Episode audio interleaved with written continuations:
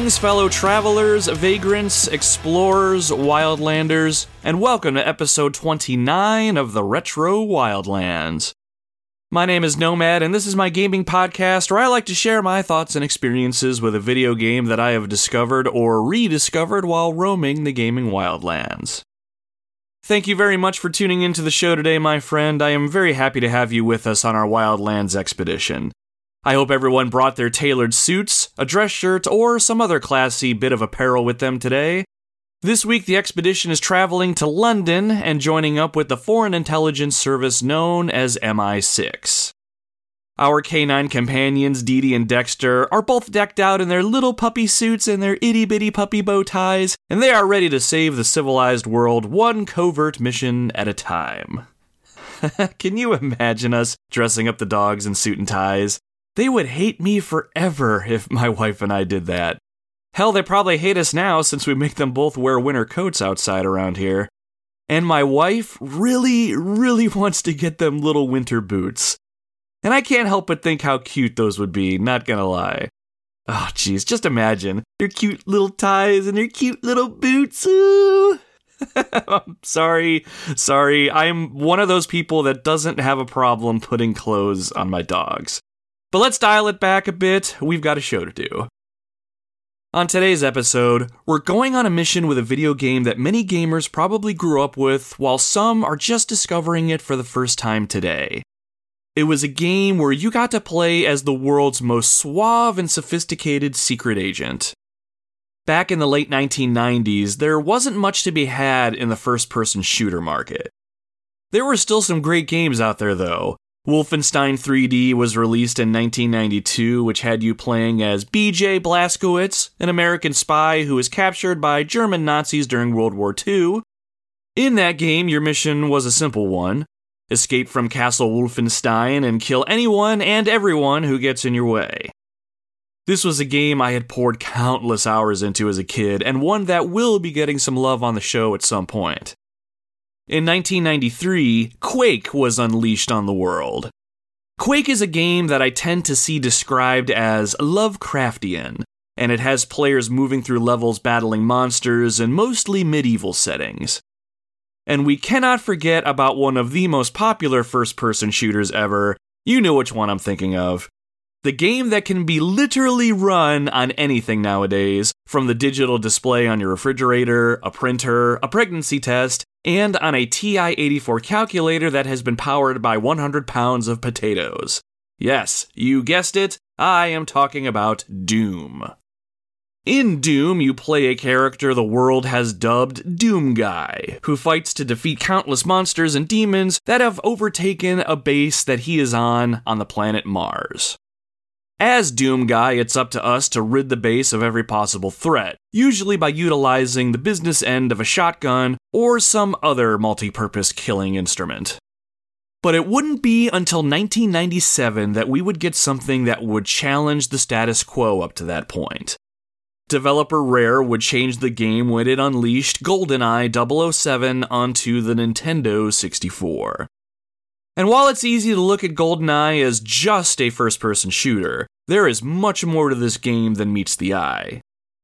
What if I told you that killing everything really wasn't how you win the game, and that efficiency and speed are more powerful than the biggest BFG you can find? And that playing as a short character in the multiplayer instantly makes you the shittiest person in the room? These are the reasons GoldenEye will always have a place as one of the best games on the Nintendo 64 and one of the best shooters of all time. Now, growing up, I did not have a Nintendo 64. I've probably mentioned this before on one of our past episodes. A few friends of mine had it, and I was lucky enough to play during a visit or a sleepover here and there, but ultimately, I never got those memories that so many of you have. And when it comes to GoldenEye, I have vague memories of playing through the first level and maybe the second level during the game's main story, but alas, I never got to fully experience this game, which also means I never got to play split screen multiplayer with my friends. I have no memories of intense death matches, crazy battle combinations, and luckily, I never got to feel the frustration of playing against someone who was using Oddjob as their character. But on January 27th, 2023, I would be given the chance to put 007 on my gaming resume and right some of the wrongs of my youth. GoldenEye was released on Game Pass for the Xbox as well as made available to Nintendo Online users so they could download the game to their Switch. Even though the Switch has the ability to allow players to play online together, I opted to get the game for my Xbox One. While playing multiplayer online sounded fun, I was more interested in the single player experience. And I like achievements, so that also helped my decision making process. From what I've read, this game really wasn't remastered in any way, and it had no real changes made to it. I do know the Xbox version got a graphical upgrade, so the graphics look a little bit more high res, but really, this game is the game that was released on the Nintendo 64. And that is fine by me. I'm eager to regale you all with my thoughts and experiences with GoldenEye today. I've had a blast playing through this game for the first time, and I'm loving the time I'm spending with it. Well, for the most part, anyway. And even though I don't have any personal multiplayer stories to share about this game, there's a few of you out in the community who were awesome enough to share some of your own with me, so I'm looking forward to sharing some of those with everyone listening as well. So stick around, Wildlanders, we are in for a wild ride with this one. Now, before we get to the GoldenEye conversation, I like to take some time during our intro to give everyone listening a peek behind the scenes here in the Retro Wildlands. This is where I like to just chat you all up for a while and let you know what projects I'm working on for the podcast, what games I might be playing, how the show itself is doing, or really whatever the hell else I feel like rambling about. I encourage you all to stick around, but if that does not sound appealing to you at all, no worries. You can skip ahead about 5 to 7 minutes and you should make your way to the GoldenEye talk. I also have timestamps loaded in the show description so you can get right to where you need to go if that is something that interests you. Alright, for those of you new to the show, or those of you who haven't checked out last week's episode, I tried something different. I decided late in my usual episode recording cycle that I wanted to cover GoldenEye since it had just dropped on the Xbox and Switch on the 27th. I went ahead and announced it on social media that weekend, and then I started to play it. I was pleasantly surprised to find out that this game had many more layers and nuances to it than I originally thought. But the problem there was that I would need more time to really put my thoughts to paper. Now, I try to have the show recorded fully by the end of the day Tuesday. I edit it all together with music and sound on Wednesday for a release Thursday mornings. I figured out quickly that I wasn't going to meet the deadline with everything else I had going on this past week, and I started to panic a little bit. That's when I decided to deploy an idea that I've been kicking around for a little while. I personally love topical discussions and I love a good top 10 list. I mean, who doesn't, right? One of my biggest worries is taking on a game that requires more time than I'm able to commit to an episode and miss posting an episode on that Thursday. I think there were two episodes that I've posted on a Friday so far, and then there was one that I completely pushed out a whole week because of how much I decided to take on, and I wanted to make sure the project itself, when I put it together, was something that I was proud of. But this last week, I didn't want to do that. I want to stay consistent, especially because when I do post an episode, I see a huge jump in downloads, which means that there are some of you out there who follow the podcast and download it the day that I upload it. That is awesome to me, but it also stresses me out a little bit because I don't want to let you all down. The fact that you take time out of your lives for my show is incredibly humbling, so when I knew I wasn't going to make the GoldenEye deadline, I knew I had to pivot. So I decided to try out a top 10 style show last week in the form of my top 10 weapons and gadgets in GoldenEye. The goal was to make the episode shorter and much more focused. It was actually pretty quick to put together too, which freed me up in other areas while still being able to put together something for your ear holes that I was proud of. So, with all that being said, I think I'm going to move forward with tossing in a random list or topical podcast that's shorter than these bigger episodes from time to time. I'm hoping it will mix things up for a little bit and afford me the time I need to properly play and analyze the games that I want to talk about. I'm not really sure if I'm going to do these every other episode, once a month, or just when I need them, but we'll have to see. I have some ideas slated, like my top 10 guilty pleasure games, my top 10 favorite side quests, top 10 worst games I've ever played, and so on. I am curious your thoughts, though. I know I've only done one of these types of episodes, and it's possible not everyone really gives a shit about GoldenEye and the ranking of the weapons, but I would like to know if this idea is something that you might like or something that just sounds completely awful to you. Or maybe you have an idea for an episode like this. It would really mean a lot to me if you reached out to me and let me know. How do you get a hold of me, you might be wondering? Well, the best way would be through our social media pages, which is a great segue to talk about those. Right now, the best way to get a hold of me and also the best way to follow along with the show would be over on our social media platforms. We have a presence over on Facebook, Instagram, Twitter, and YouTube. All you have to do is just search at Retro Wildlands and you should find us. You can reach out to me directly by slipping and sliding into my DMs, or you can interact with any of our posts. Certainly feel free to chime in on some of our posts or let me know your thoughts on these new episode ideas. And while I'm thinking about it, if you end up liking the podcast, please consider leaving us a good review on your podcast platform of choice if it lets you. Good reviews are going to help circulate the podcast around, and I'll be honest, good reviews just make me feel good. I'll also read your review on the show and personally thank you, so if that's something that you'd find appealing, please consider helping us out if you like what we're doing here. Alright, what else we got going on here? Other than playing through GoldenEye, I'm still slowly making my way through Crisis Core Final Fantasy VII Reunion. I'm more than halfway through this game, but slowed down playing it just because I'm putting my time into things for the podcast. So far, though, I am really liking it. Although I will say, and I'm curious how you all think, the new voice actor for Zack, Caleb Pierce, is not really doing it for me.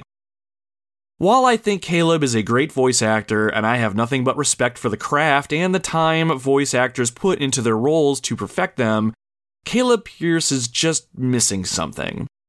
Rick Gomez, who voiced Zack in the original PSP version of the game, did really well, especially when voice acting scenes that were very emotional or full of tension. When the story stakes were high, Rick Gomez really made Zack shine as a character, and I connected with him on a personal level.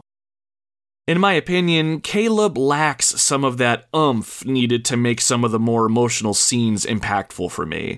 It's not to say I don't like him as the voice of Zack, I think he's doing just fine. It's just hard to forget how awesome Rick Gomez's previous performance was. So, beyond that, Crisis Core Reunion is great, and I'm still happy that this game is available for people to play who may have missed out on it originally. I'm hoping to platinum this game, and eventually I'd like to do a podcast episode on this game, highlighting some of the changes this version has over the old. So, one day down the road. If you yourself have any thoughts about this game, feel free to reach out to me on social media. I'd love to hear what you think. Speaking of Final Fantasy games, I decided to pre order Theatrhythm Final Bar Line on the Nintendo Switch.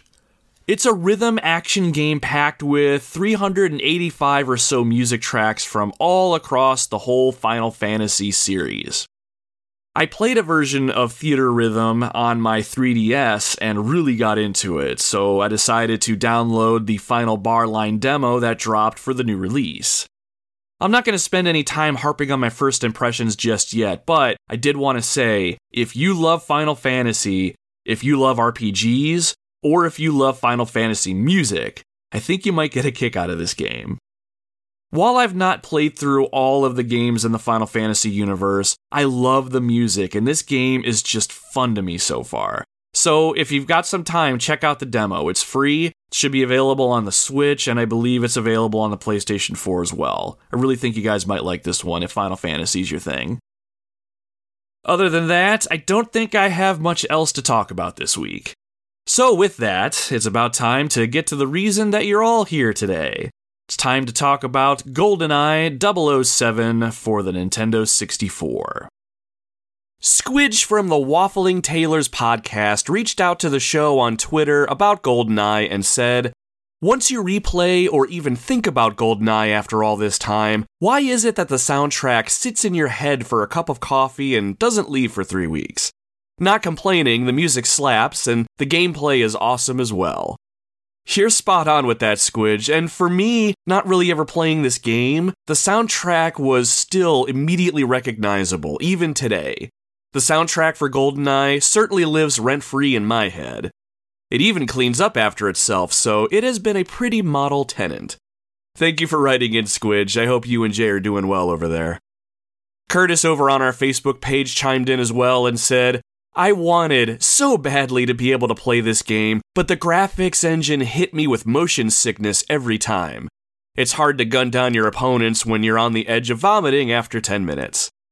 Curtis, my man, that sounds absolutely awful when you word it like that, but I think I can see where you're coming from, though.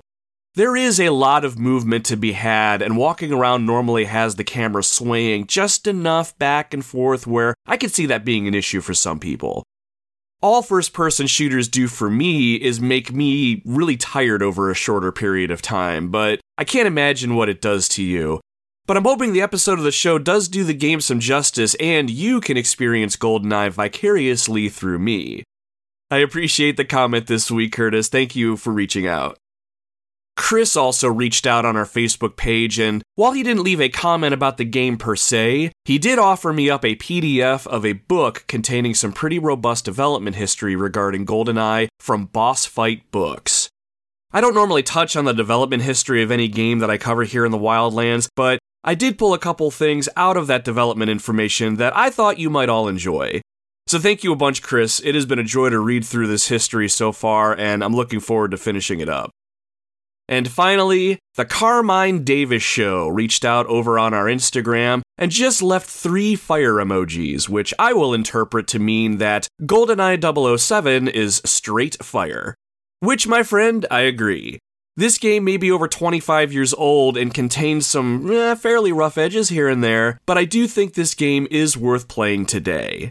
And we're going to get into why I think that right now. Thank you very much for reaching out, by the way, too, Carmine. Originally released on August 25, 1997 in North America, GoldenEye is a game that has far more layers and nuances than I ever originally thought. It's a first person shooter that takes the existing formula of shoot everything on sight and make your way to the exit and do something different with it. The developers didn't want you to just be some unnamed person with a gun. They wanted to make the player feel what it's like for James Bond to be inserted deep behind enemy lines, surrounded by constant threat, but also replicate that feeling that comes with squeaking out alive, relying on your weapons training, your cunning, and maybe a unique gadget from time to time. So, do we have what it takes to save the world as one of the most notorious secret agents around? I say we find out.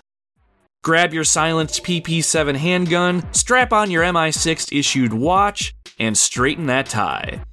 It's going to be up to us to save the world from an orbital threat that everyday ordinary people don't even know exists.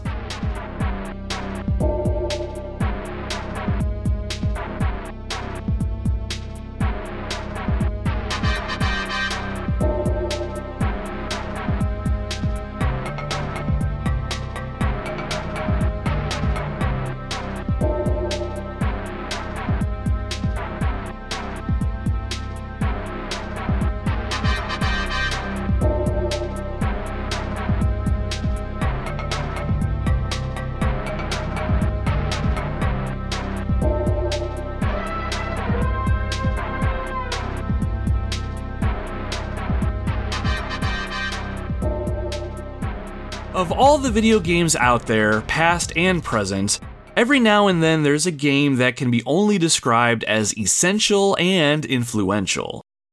GoldenEye 007 is one of those video games as it really helped define and refine the first person shooter genre, and I'd like to think veteran gamers would agree with that statement. Now, if you would have told me that GoldenEye was an essential experience and one of the most influential video games of all time more than a couple weeks ago, I probably would have told you that you were full of shit. I've probably mentioned it a few times up to this point already, but I never played GoldenEye growing up. Worse than that, I never owned a Nintendo 64 growing up.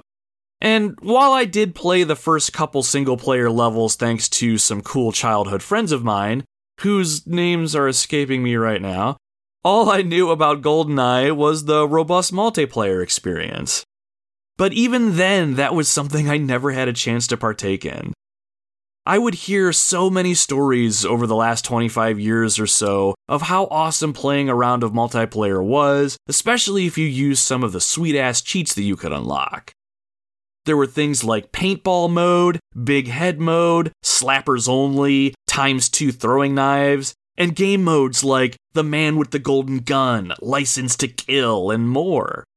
It all sounded incredible, but alas, it was not meant for me. With no Nintendo 64, no copy of GoldenEye, and no friends or siblings to play this game with, I moved beyond GoldenEye and just accepted the fact that I will never play this game. Everyone else can have the cool memories with it. I'll just live vicariously through you all. It's fine, no big deal. That was until January 27th, 2023, when GoldenEye was re released on the Xbox through Game Pass and on the Nintendo Switch through Nintendo Online. Once I got this awesome news, I hopped onto my Xbox One and without much thought at all, I downloaded it. As I booted the game up, I was met with a screen that was all too familiar. Even though I never really played this game when I was little, it's one of those opening screens that's just embedded in your mind. On screen, that gold Rareware logo started spinning and the music started. The logo didn't even finish with a full rotation by the time I felt a smile slowly creep onto my face. When you hear this opening tune once, you never forget it. It's funny, even though I never played this game really, I'll never forget this opening segment. And then, after a few moments, the music fades, and we're treated with a video game version of James Bond strutting on screen as viewed through the eyes of a gun barrel. And with that classic turn and pivot, Bond fires his own weapon, and the would be assassin falls, becoming one of the many bad guys who will fail to kill MI6's best secret agent.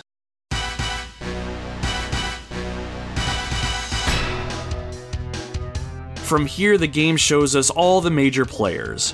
007, of course, is present and accounted for. Bond girl Natalia Simonova. Ooh, I think I got that right. Yeah.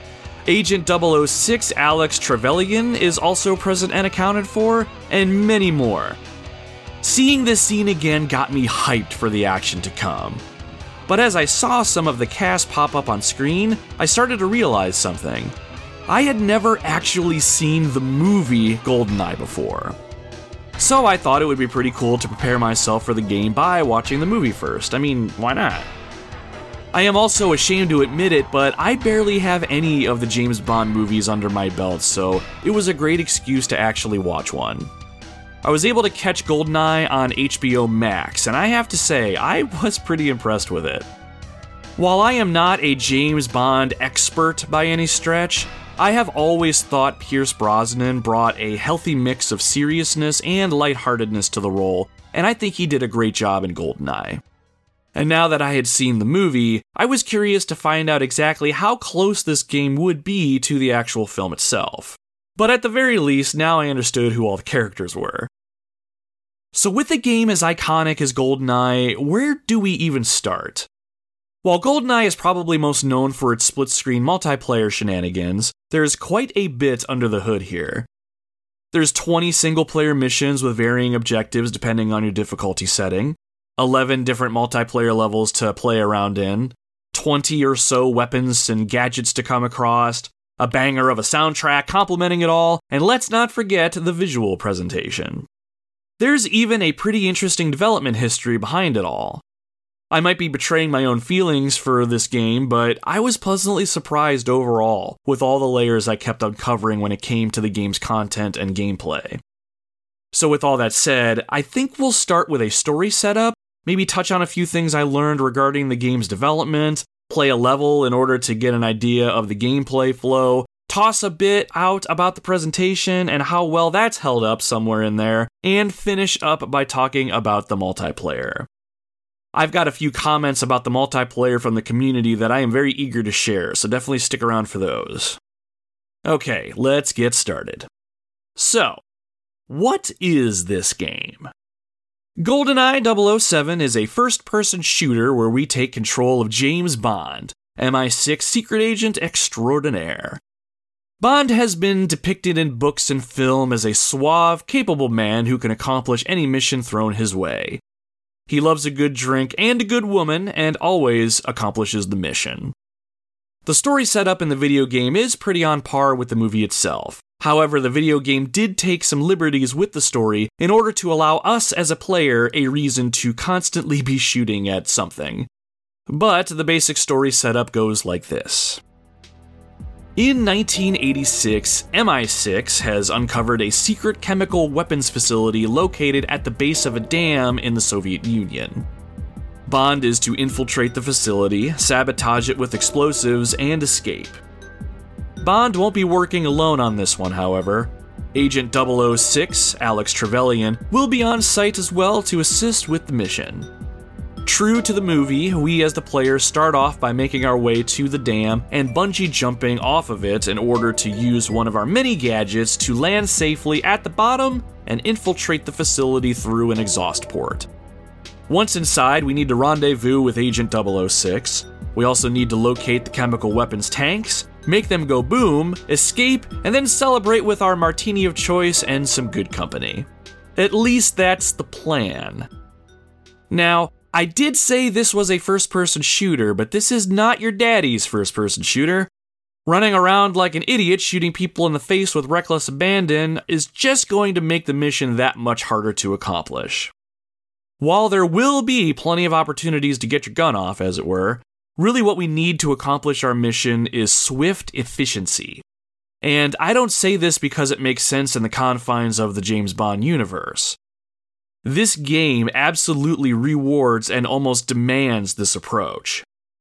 Many first person shooters, even ones today, put an emphasis on the idea that you can just blow the shit out of any enemy or obstacle in your way, make your way to the end of the level, and that's it. That's all the strategy you need. That is not always the case in GoldenEye.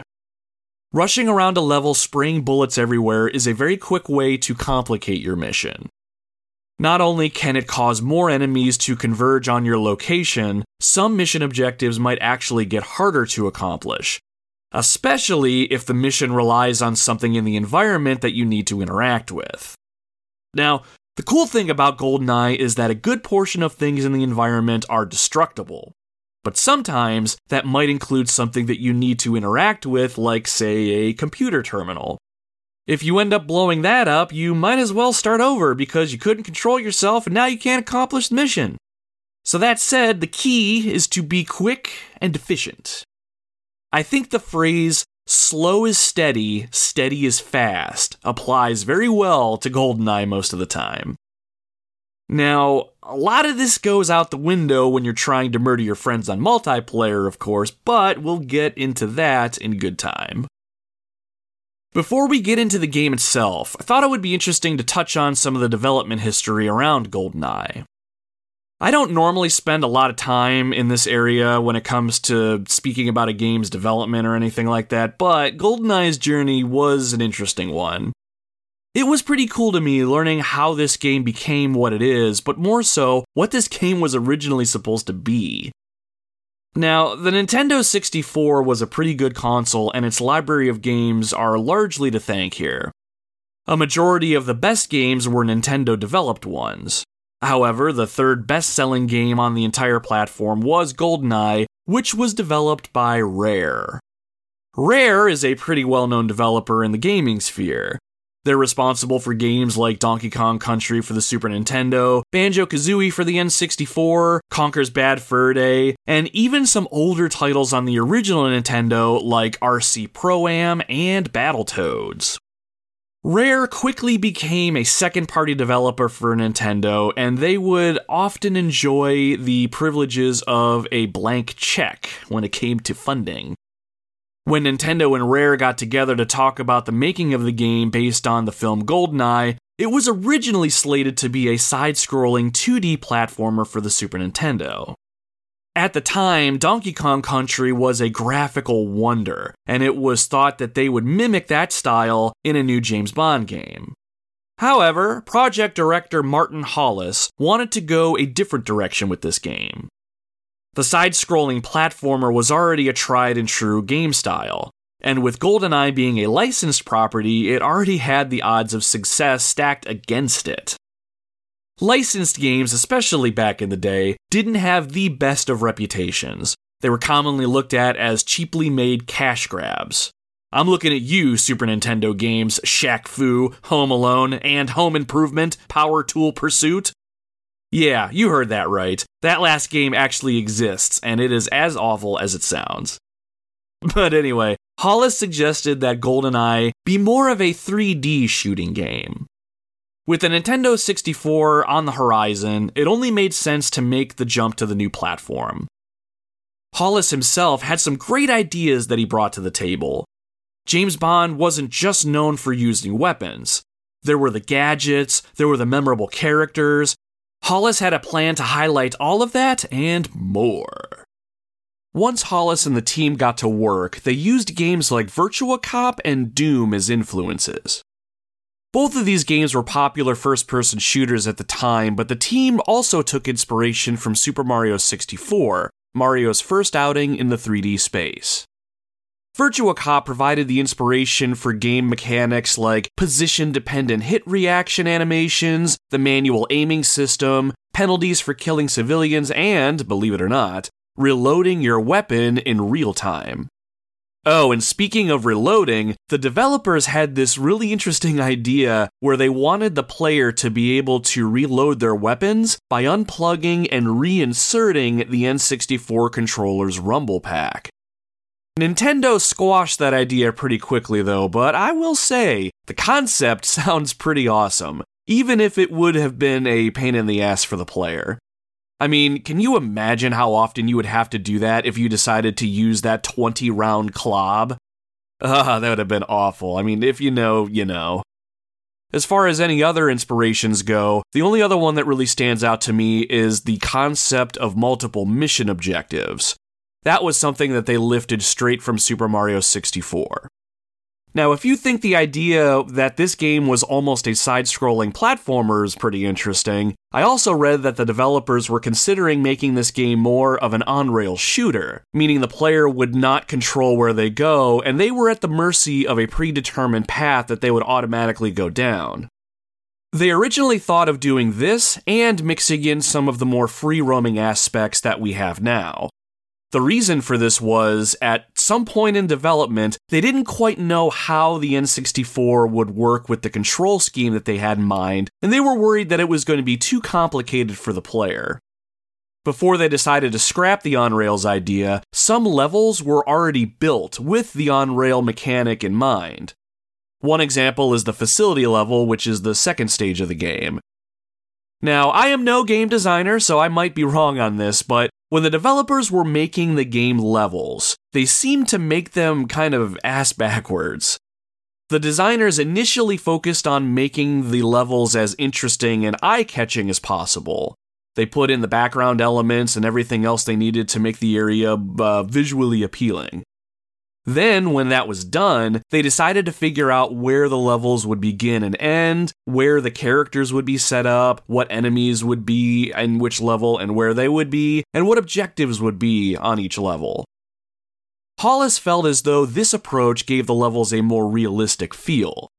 When playing GoldenEye, have you ever come across a room or an area that just seems to serve no purpose? That is a byproduct of this design choice because, just like in real life, not every room or location really has a purpose that ties into whatever it is that you're doing at the time. I would assume that level design would actually be the other way around, but really, when I think about it this way, it's kind of neat. There's a crap ton more on GoldenEye's development that I found absolutely fascinating, but I don't really tend to go that deep into the development side of games on the podcast.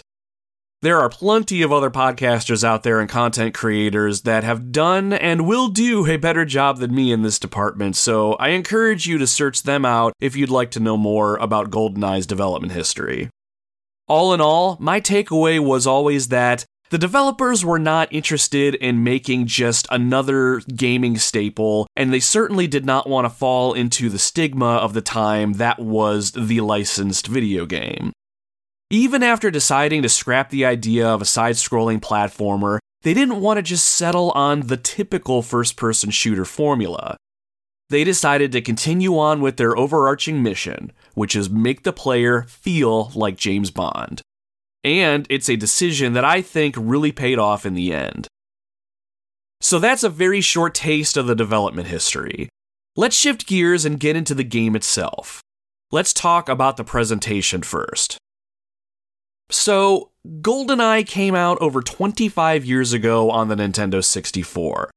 And while the graphics were probably amazing for the time, they did not age particularly well. Now, don't get me wrong, I think the graphics overall are just fine. I think they're pretty spectacular in some spots, actually. It also helped my experience that I was playing on the Xbox One version where the graphics got a nice facelift. But that also meant I got to see some of the uh, harder edges, as it were. Level design and appearance are pretty on par for the time. While levels will have things like boxes, watchtowers, vehicles, and things like that in them, they can be pretty barren, all things considered, especially any outdoor sort of location. Levels like the dam, the open snowfields of surface, and the streets of St. Petersburg are very wide open and pretty void of detail. However, most indoor locations look pretty good, and there's a decent amount of objects in the environment that add to the overall atmosphere and just the overall feel of that location. I think the game's second level, the facility, is one of my favorites because of this. There are computer terminals set up, tables with lab equipment on them, bulletins stuck on walls, you know, things like that. The levels may be full to the brim with polygonal shapes, but I like them. I really do. Now, the characters, I have to say, are pretty comical by today's standards. A lot of them animate well enough, but they can be pretty blocky looking. But what stands out more than anything are their faces. I read that the faces were actual photographs of people that were wrapped onto the character models. The people whose faces that we see are pretty much anyone the development staff could find. They were the game designers themselves, miscellaneous IT people, janitors, even kids. Here's one that you veteran GoldenEye players might recognize. Remember in the facility level where you have to find the double agent scientist that gives you the door decoder to access the nerve gas containers that you need to blow up? That face model is of David Doak, one of the game's designers. Bond actually addresses this character as Dr. Doak in dialogue. But while Doak's face looks pretty good, all things considered, most of the other characters' faces are. Well, they look fucking ridiculous, if I'm being honest. And while I think they probably don't look all that bad on the Nintendo 64 back in the day, on the Xbox you can absolutely see these characters' faces much more clearly, and they are just awful. Some faces have silly smiles, one face looks like it's actually missing a tooth, I'm pretty sure. And there's even one face where a guy has a mean looking scar down the one side of his face, and the funny thing about these faces is that even though they appear on most enemies, a lot of these faces will get cycled onto the face of some civilians too. The guy with the scar down his face sometimes appears on one of the faces of one of the scientists that you might come across, and they look about as dumb as you can imagine. But you know what, though? I think it's still all pretty awesome. I'll even go so far as to say that it's kind of charming. Sure, characters can look a little blocky and stiff sometimes, but at this point, it's just part of the overall experience. Main characters like Bond and Alec do look pretty good, though, all things considered, so you can tell a lot more time was put on the main characters of the game, but still, ugh, some of these characters just look awful, but I'd love it. Now, while the characters themselves can be a bit hit or miss visually, I think a decent amount of effort went into the weapons. All of them look really good, especially your standard issue Walther PP7. I also like that small details were put in. For example, the slides on your weapons will rack back when you fire them, and bullet casings will fly out as you pull the trigger. These are all details that are pretty common now, but back then they really added to the overall experience, and it was pretty cool to see that much detail. Aside from the visual presentation, GoldenEye's sound design is surprisingly robust. Every weapon you use sounds amazing and very weighty. Bullets ricocheting off walls and objects have that 1980s movie flair to them and just fit into this game so naturally. When I think of this game and recall any memory of it, my mind tends to go to the sounds of a firefight and those ricocheting sounds. Man, doesn't that just take you back? Or how about that iconic reloading sound? It all just sounds so crisp and really brings the game world alive. And to add to all of that is the game's amazing soundtrack. Every level in this game has a track that's uniquely all its own and really captures that James Bond touch. Some levels that require you to be a little stealthier have a nice ambience to them, while other levels where you're blowing up everything in sight are complemented with an upbeat score that never loses that Bond flair. There's a good chance you're going to be replaying several of these levels, and the soundtrack really helps drive you forward. It's just another thing about this game that really makes you feel like Bond himself. So, speaking of feeling like 007, I say it's time we fire up the game and get down to business. We'll check out the very first level and get kind of a basery feel of the gameplay mechanics and what you can come to expect. After we fire the game up and make our way past the opening cinematic, we come to the main menu. There are four file folders which essentially act as save slots for your progression. I'm sure this is probably a fantastic feature that worked great for houses with siblings, so each of you could have your own progression. In any case, we select a folder and we're taken to a screen where we can select a mission or jump right into a multiplayer match. We'll be talking about the multiplayer a bit later, but for now, let's hop into a mission. From here, we select which mission that we want to partake in. When we first start, only the dam level is selectable, but as we go, more levels will open up as we play. After selecting dam, we need to select a difficulty. Agent is your easy difficulty, Secret Agent is more or less the normal one, and Double O Agent is your hard mode. Now, I'm fairly positive Double O Agent only becomes available after beating a mission on Secret Agent, but my goldfish brain can't remember. Basically, easier difficulties have less enemies who die easier and are terrible shots, whereas hard difficulties will see more enemies who are better shots and deal more damage. Ammo pickups are also more robust on easier modes. But the biggest difference between the difficulty modes is the number of objectives that you'll need to complete before you can consider the mission a success. As an example, on Agent difficulty, the only objective on the dam level is that you need to bungee jump off the dam itself. On Secret Agent difficulty, you need to do that, but you also need to disable several alarms around the level. On Double O Agent, you need to do all of that while also installing a covert modem on a satellite panel, and you'll also need to intercept some data from a backup server. Personally, I love this approach, and it does help the replay value of the game quite a bit. For now, though, let's select the Secret Agent difficulty. From here, it's on to the mission briefing.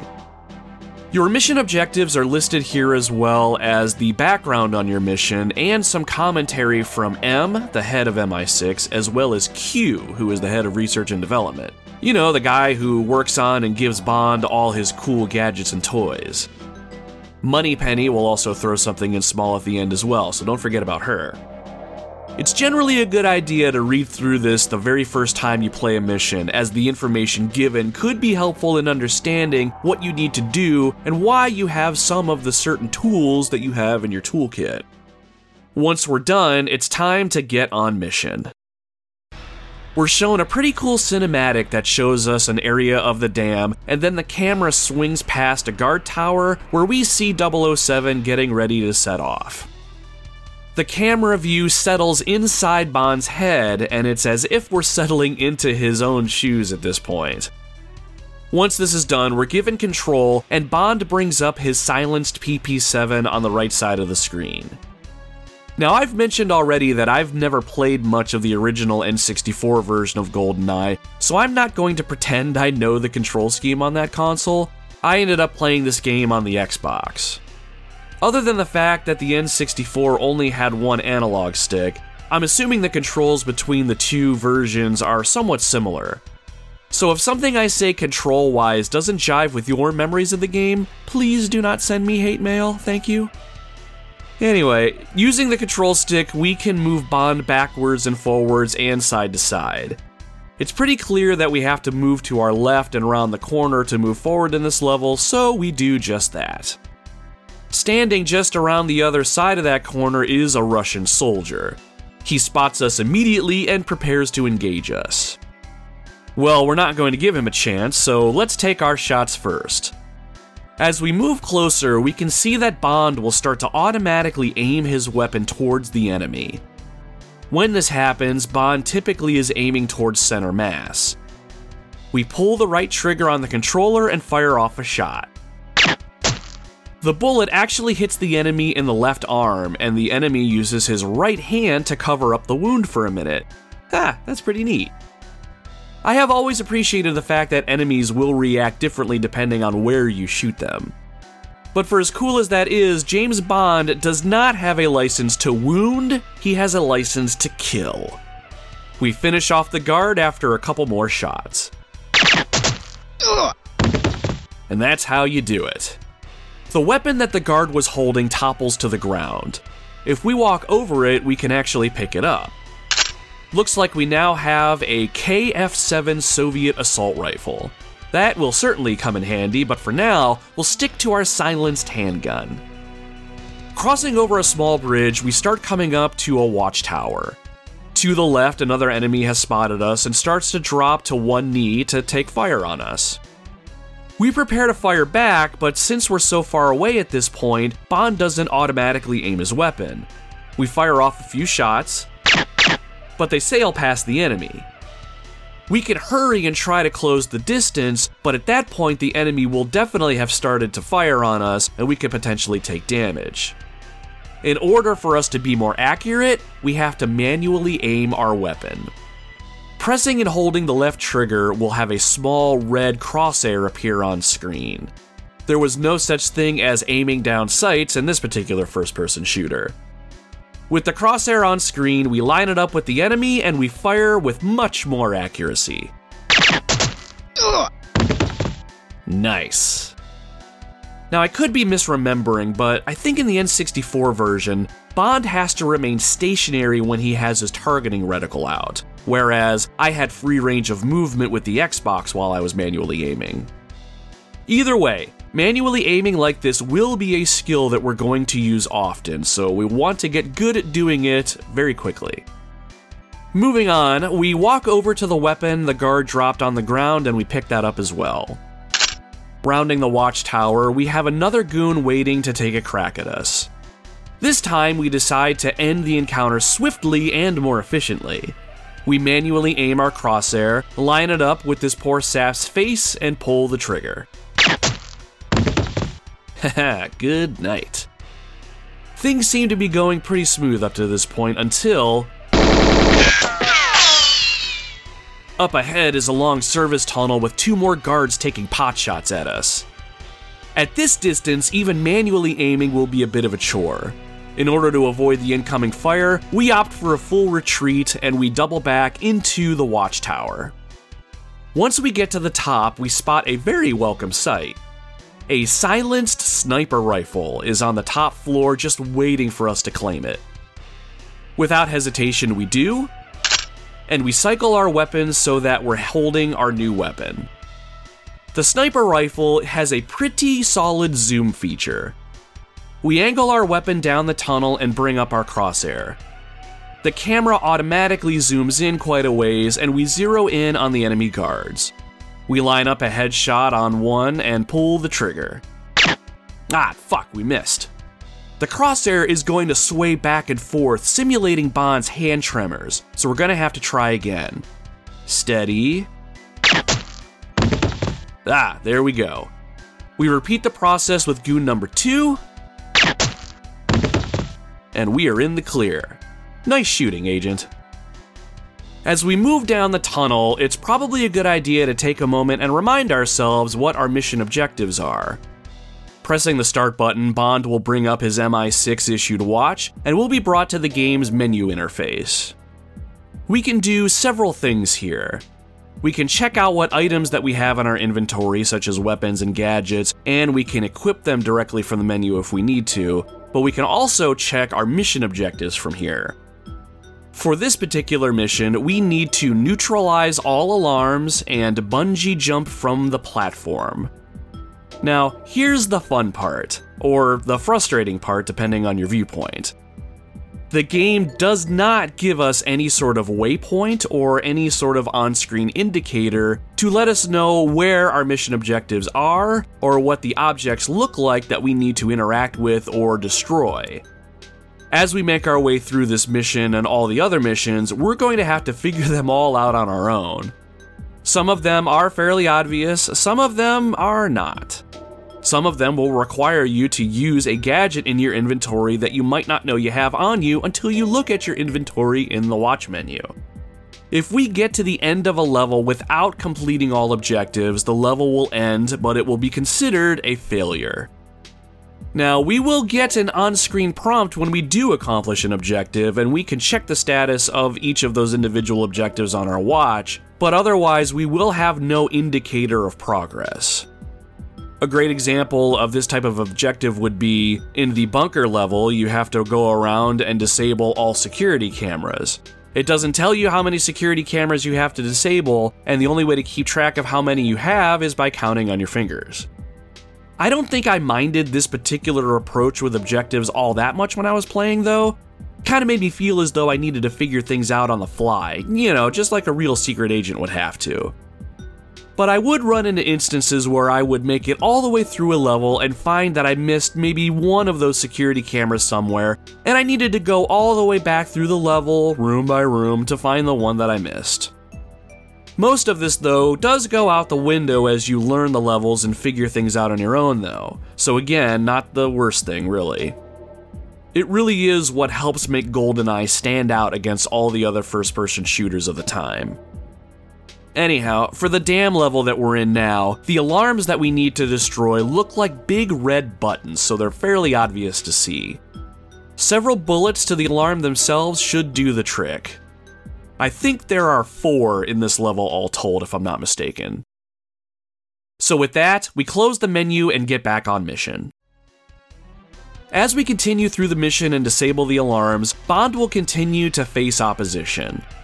In the dam level as a whole, we won't have too much trouble overcoming the enemy and staying on task.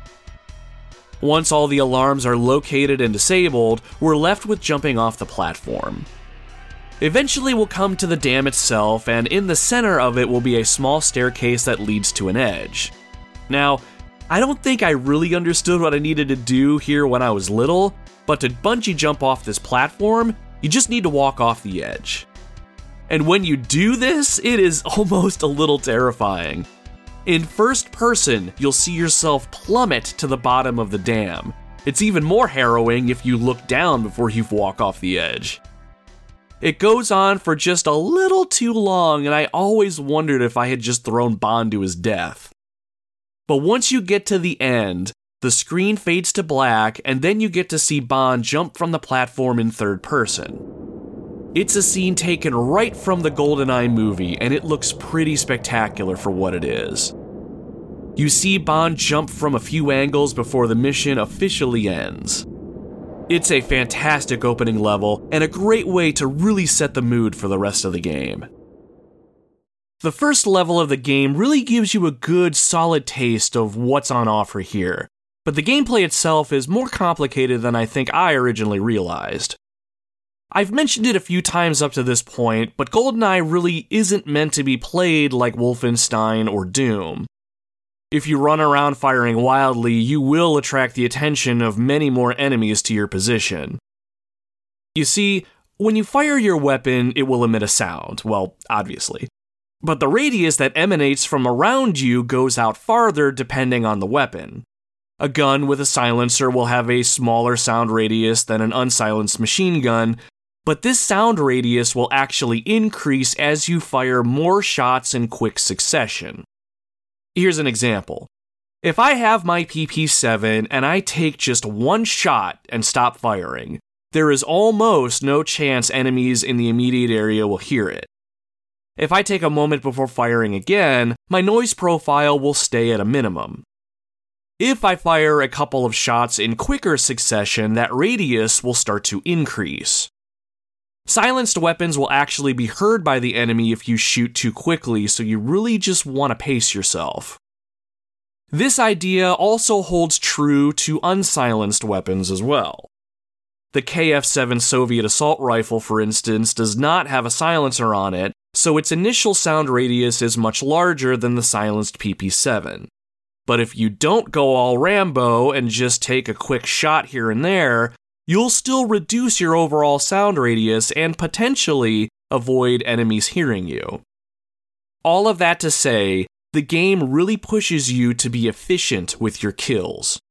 If you run around the facility level and you're careful to take quick and precise shots, you'll notice a clear difference in the amount of enemies compared to if you went through the same level and tore everyone up with a KF7 on full auto. I didn't really understand how this worked though until I made it to the frigate level. In this level, I took my time and slowly took down each enemy, and I noticed that the level was really easy, and not very many enemies made my life a living hell. After that level, I started working to be much more efficient and swift, and it helps, believe me. As you play the game, even if you try your best to be the stealthiest agent that you can, you're going to take a bullet or two, and there's not too much you can do about that sometimes. You can check your health on your watch where you can see it to the left hand side of the screen in an orangish reddish tone. When you take damage, your health bar will flash on screen for a moment and then disappear so it's not constantly in your face. You need to be careful about taking damage though. Once you lose health, there is no way to get it back. There are no medkits or stim packs in the level, so you have to be mindful. Sometimes, though, you may come across body armor. If you find that, your body armor will take the damage instead of your health until the body armor is depleted and gone. Body armor health is represented by the blue health bar on the right side of your watch interface. Do what you can to find body armor and make sure that you are well protected. If you end up dying on a level, you'll have to play that level all over from the very beginning. Taking damage in and of itself can be pretty annoying too. I mean, aside from the obvious side effect of losing health, but you will actually be knocked back quite a ways when you take damage. It is almost as bad as being hit in Castlevania, while getting knocked back in GoldenEye won't force you off a ledge or anything, it will seriously disrupt you, especially if you're firing on an enemy or you're trying to line up that perfect shot. Aside from the general gameplay and how the game deals with health and damage, GoldenEye continues to see itself apart from other first person shooters when it comes to overall level design and just the missions themselves. While you can argue that most of the mission objectives are more or less the same in some of the levels, example, meet this person, interact with that terminal, find this item, etc., each mission has enough variety to make it its own thing, which keeps the overall experience relatively fresh for a time. I appreciated almost every level I played through for what they were. For instance, I really liked the St. Petersburg street level. It's a simple concept. You just have to get from point A to point B, and you only have a certain amount of time to do it. But you don't have to tromp all that way on foot. Just like in the movie, there's a nearby tank that you can commandeer and speed through the city streets. Controlling the tank was a bit of a pain in the ass for me, but nothing is more satisfying than running an enemy over. Aha, yeah, that will never get old. Does that make me a bad person? Yeah, probably, but anyway, I thought that level was a nice change of pace. I mentioned it before, but I really got a kick out of the frigate level. In this stage, on secret agent difficulty, there's two bombs on the ship that you need to defuse, a helicopter you need to throw a tracker on, and hostages that are scattered all throughout the ship being held at gunpoint that need rescuing. I learned pretty quick that going in guns blazing is a quick way to get those hostages killed, though. You come equipped with a silenced D5K submachine gun, and if you can keep your trigger finger in check, you can breeze through this level like a boss. I really enjoyed coming up to a room, crouching down, and getting an idea of where the enemies were in the room if I could before I entered. Once I made my way into the room, it was a quick tap to the head on each enemy, and voila, hostage rescued. Frigate is probably the one mission that I replay more often than the rest. I just enjoy it that much. While I'm talking about levels, I do want to complain about a couple mostly to see if you had any similar feelings and experiences in these stages, or to see if I just suck and I'm just being a big baby. So, with that, let's talk about Bunker 2. So, in the Bunker 2 stage, you've been taken prisoner. To escape your cell, you have to use your MI6 issued watch, which has a powerful enough magnet on it that it will let you pull the cell key that's hanging off the opposing wall right to you. That is a pretty cool concept, I thought, very 007 ish. Once you break out of your cell, you take out the guard with a well placed melee attack or two, and you're off. Now, in the cell next to you is Natalia, who you have to break free and escape with. No big deal, I thought. I sprung her out, she was super grateful, and I figured she'd show Bond her appreciation later. Checking the mission objectives, we find that our goals are to escape with Natalia, compare staff slash casualty lists, which ultimately ended up being that we just needed to find one or two clipboard items, I think it was, recover a CCTV videotape, and disable all security cameras. Now, what usually ended up happening in this level is that I would engage one guard and they would be so close to another guard that I would end up shooting too much and then attracting a ton of resistance to my location. This area is a bunch of small, narrow corridors that all look alike, so I found myself being trapped by a bunch of guards, having to mow them down, and more and more would just rush to my location because I had to keep spraying them with bullets nonstop. If I did manage to keep moving, I would usually get surrounded by goons at either ends of the hallways that I was in. Oh, and those security cameras would usually spot me if I wasn't paying attention. If the alarm sounds in this level, enemies with dual DD 44 handguns would come after me. And these assholes were much more accurate shots, did significantly more damage, and took a lot more damage before they went down. Oh, and let's not forget Natalia. When she's running around with you, she loves standing in the middle of a room or hallway right in the line of fire. If she dies, which she did a ton for me, you will have to start this level over. When she dies, you get a prompt at the top of your screen and her dead body disappears. There was actually one mission where she got herself killed and I didn't notice the prompt. I couldn't find her anywhere either because her body had disappeared. I made it all the way to the end of the level thinking I had finally beat this beast, but unfortunately I failed because somewhere along the way she decided to screw me over by taking too many bullets to her face. I was so pissed. Eventually, though, I did beat the level, of course, but I did so by leaving Natalia locked in her cell so I could go about my mission without risking her dying. But yeah, fuck Bunker 2. I ugh, hated that level. The second level I wanted to bitch about was the depot level. This mission, on paper, wasn't really all that hard. You're in a warehousing complex and you need to find and destroy a computer network, obtain a safe key, use said safe key to obtain helicopter blueprints, and then locate Alec Trevelyan's train. Simple, right? Well, this level takes place in the pitch black darkness of night, and the enemies in this level are incredible shots. Because of the darkness, enemies that you can see normally at a distance clearly can be lost in the inky blackness. so I'd find myself taking damage and not having any idea where that damage came from. More than that, the enemies in this stage took a decent amount of damage before going down. I had a really hard time with this level. Oh, and one thing I thought was kind of odd. In this level, there are a decent amount of warehouses that you can enter and poke around in. Most of them have items like body armor or weapons, but I noticed if I searched more warehouses on my way to my objectives, more enemies seemed to spawn. In playthroughs where I just stuck to the objective path, there were not nearly as many enemies. Am I crazy, or is that actually a thing? Someone please let me know. But in any case, this level wasn't as bad as Bunker 2 for me, but holy shit was it agitating.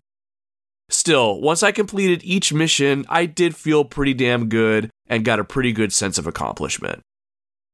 So, with that said, I don't think I really have much more to talk about when it comes to the gameplay. GoldenEye is one of those games you should experience for yourself and get to know the levels and nuances on your own. Playing through each stage for the first time and learning the layouts and figuring out your mission objectives is inherently fun, and I really felt like Bond as I was tromping through area after area while having that banger of a soundtrack pushing me along. But in my experience, after you play through a level once or multiple times if you keep dying, the magic sort of wears off for me. I'm not really sure how to explain it. There are plenty of reasons to replay some of the stages. One of the big draws of the game is completing levels on a certain difficulty within a certain amount of time. Basically, you're trying to speedrun a level using those fast and efficient methods Bond is known for, and that can certainly add some replay value to the overall experience. If you can accomplish some of those time based missions, you'll start to unlock some awesome cheats that can change up the gameplay in some pretty fun, fun ways. Some examples of cheats are unlimited ammo, invincibility, times 2 rocket launchers, tiny bond mode, fast animations. You can even unlock exclusive weapons such as the Golden PP7 or the Moonraker laser. One of my favorite cheats had to have been the paintball mode. When you shoot enemies or even walls, everything gets splattered in a different color paint. It really does look awesome for what it is. And I love how you have to earn these cheats too. You have to work at a level and try to find the most efficient way to finish it in order to hit the target time. It's very satisfying when you do hit that time and unlock something new to play with. Or there are the button combinations that you can press on the controller that have the same effects, but where's the fun in that? Other than features, there are two other levels that you can unlock by beating the game on certain difficulty settings. The level called Aztec is a bonus level that's based on the 1979 Bond film called Moonraker, and another bonus level called Egyptian. Egyptian isn't based on a specific Bond film per se, but the Egyptian ruins that you're in are very reminiscent of scenes from the movie The Spy Who Loved Me. In this level, you have to locate the Golden Gun and use it to defeat the villain called Baron Samedi. I probably butchered the shit out of that, but whatever. This level is sort of a pain in that the Golden Gun can only be accessed by solving a puzzle. On the ground, you have to make Bond travel over a certain path on the floor, but there's really no indication as to what that path is or how to figure that path out ahead of time. Instead, it's mainly trial and error. If you fuck it up and step on the wrong part of the floor, drone turrets will zero in on you and basically chase you out of the room so the puzzle resets. It's an interesting concept to be sure, but I did not have fun with this level really. The last thing you can unlock, which I argue is the coolest thing, is 007 difficulty.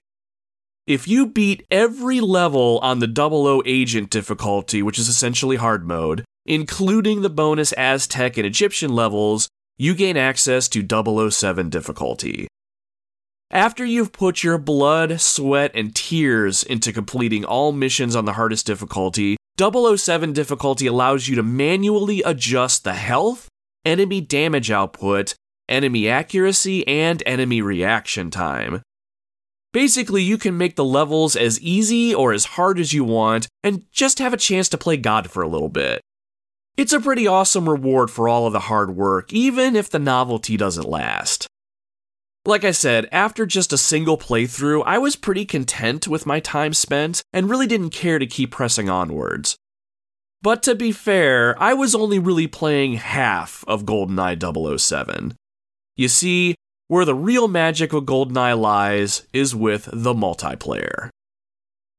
Now, I struggled with the idea of actually doing an episode on GoldenEye for the podcast at all because I never played a multiplayer match from what I remember.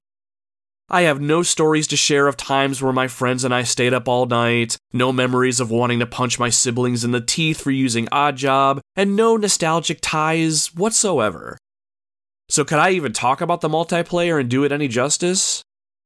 Well, that's where you all came to my rescue.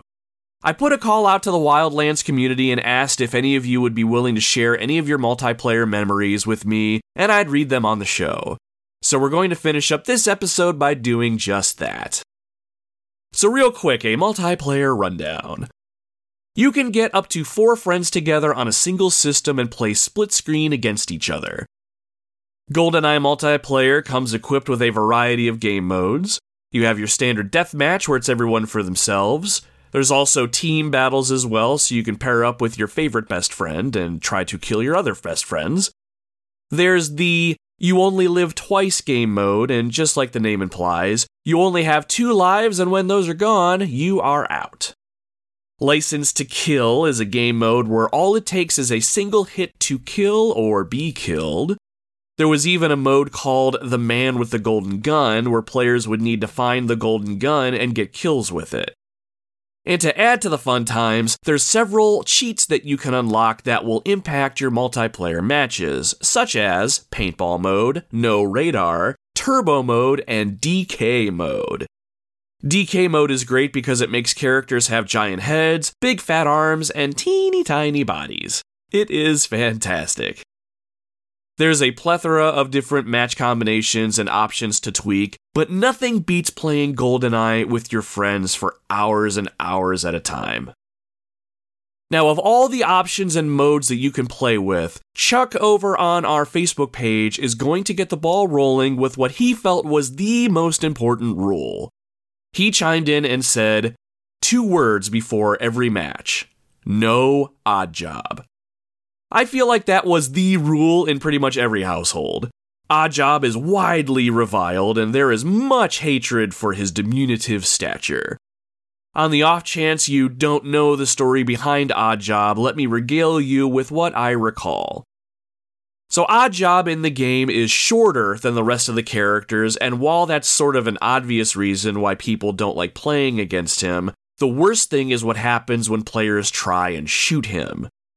The auto aiming function works in multiplayer to allow players a decent chance of landing hits, but auto aiming is almost useless against Oddjob because the center mass area that the gun aims towards is actually just over Oddjob's head.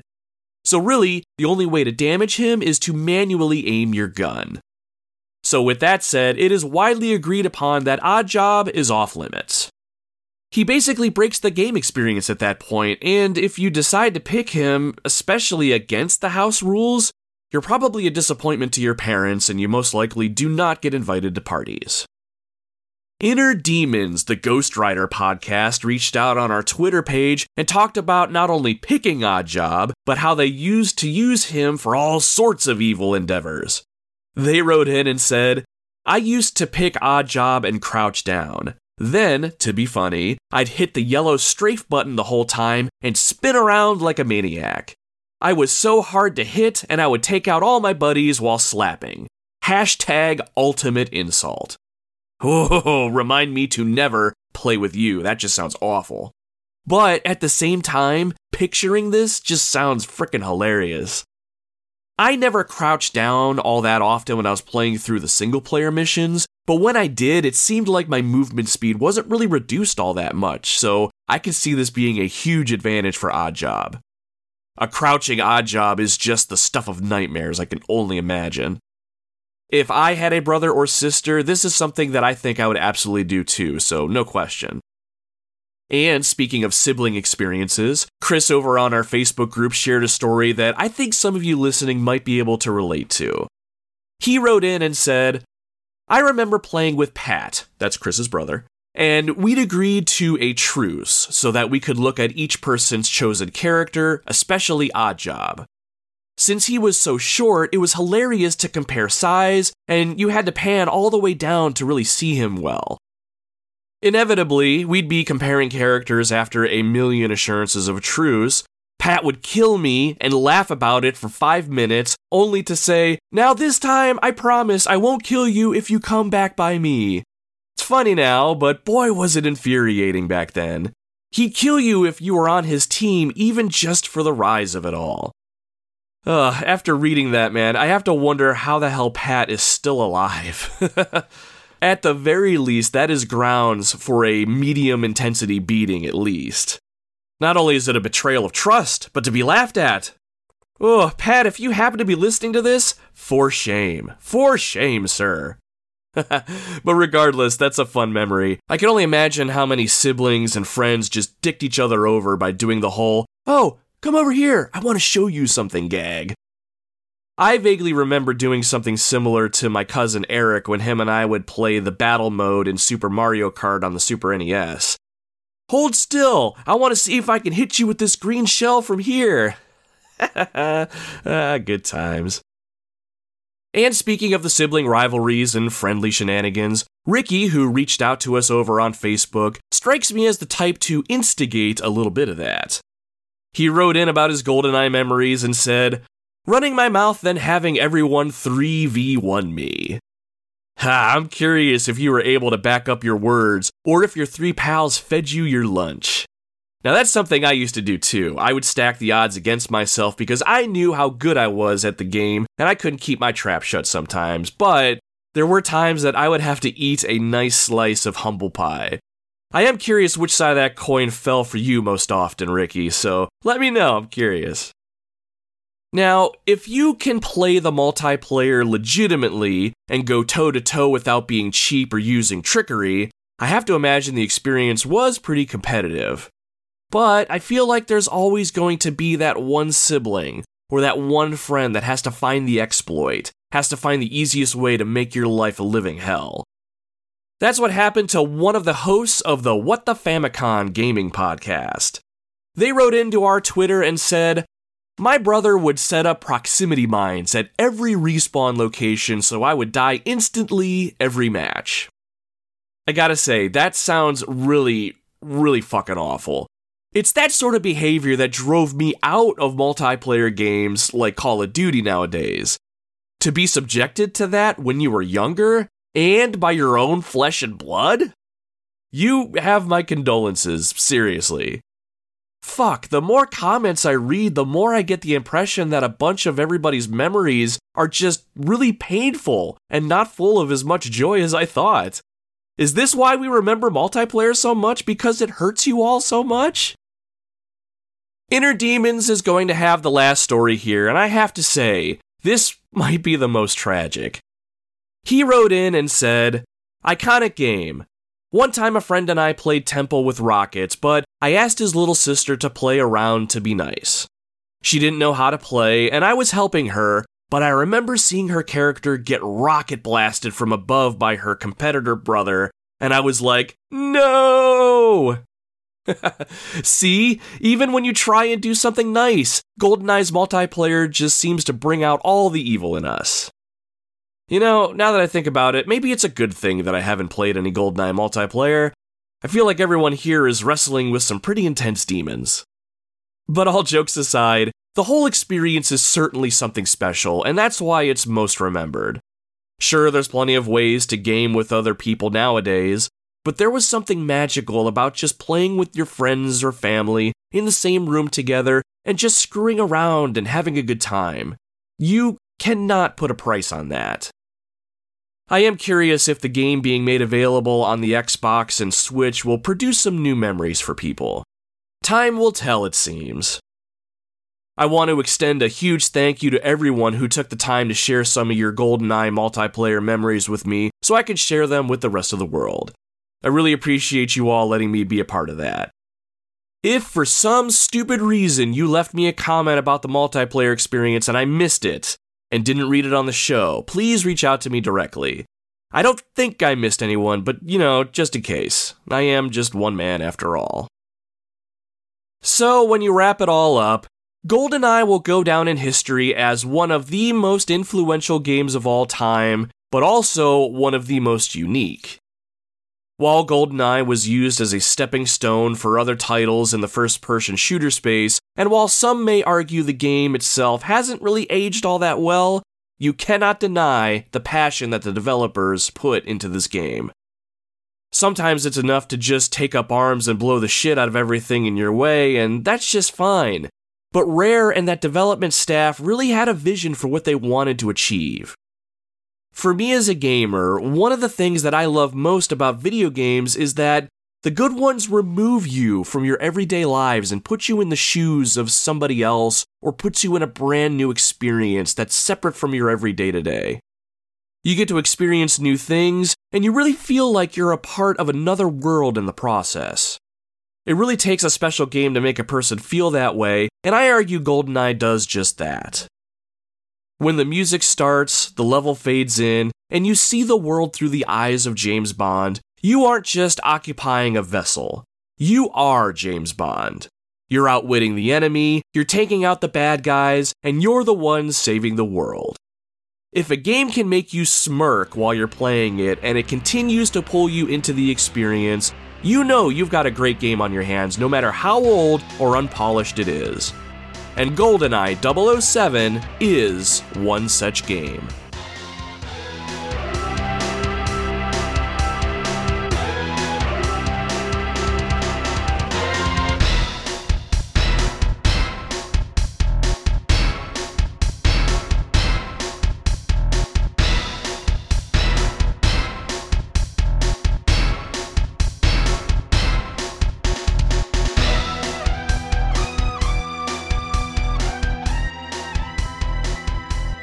That marks the end of episode 29 of the Retro Wildlands GoldenEye 007 for the Nintendo 64.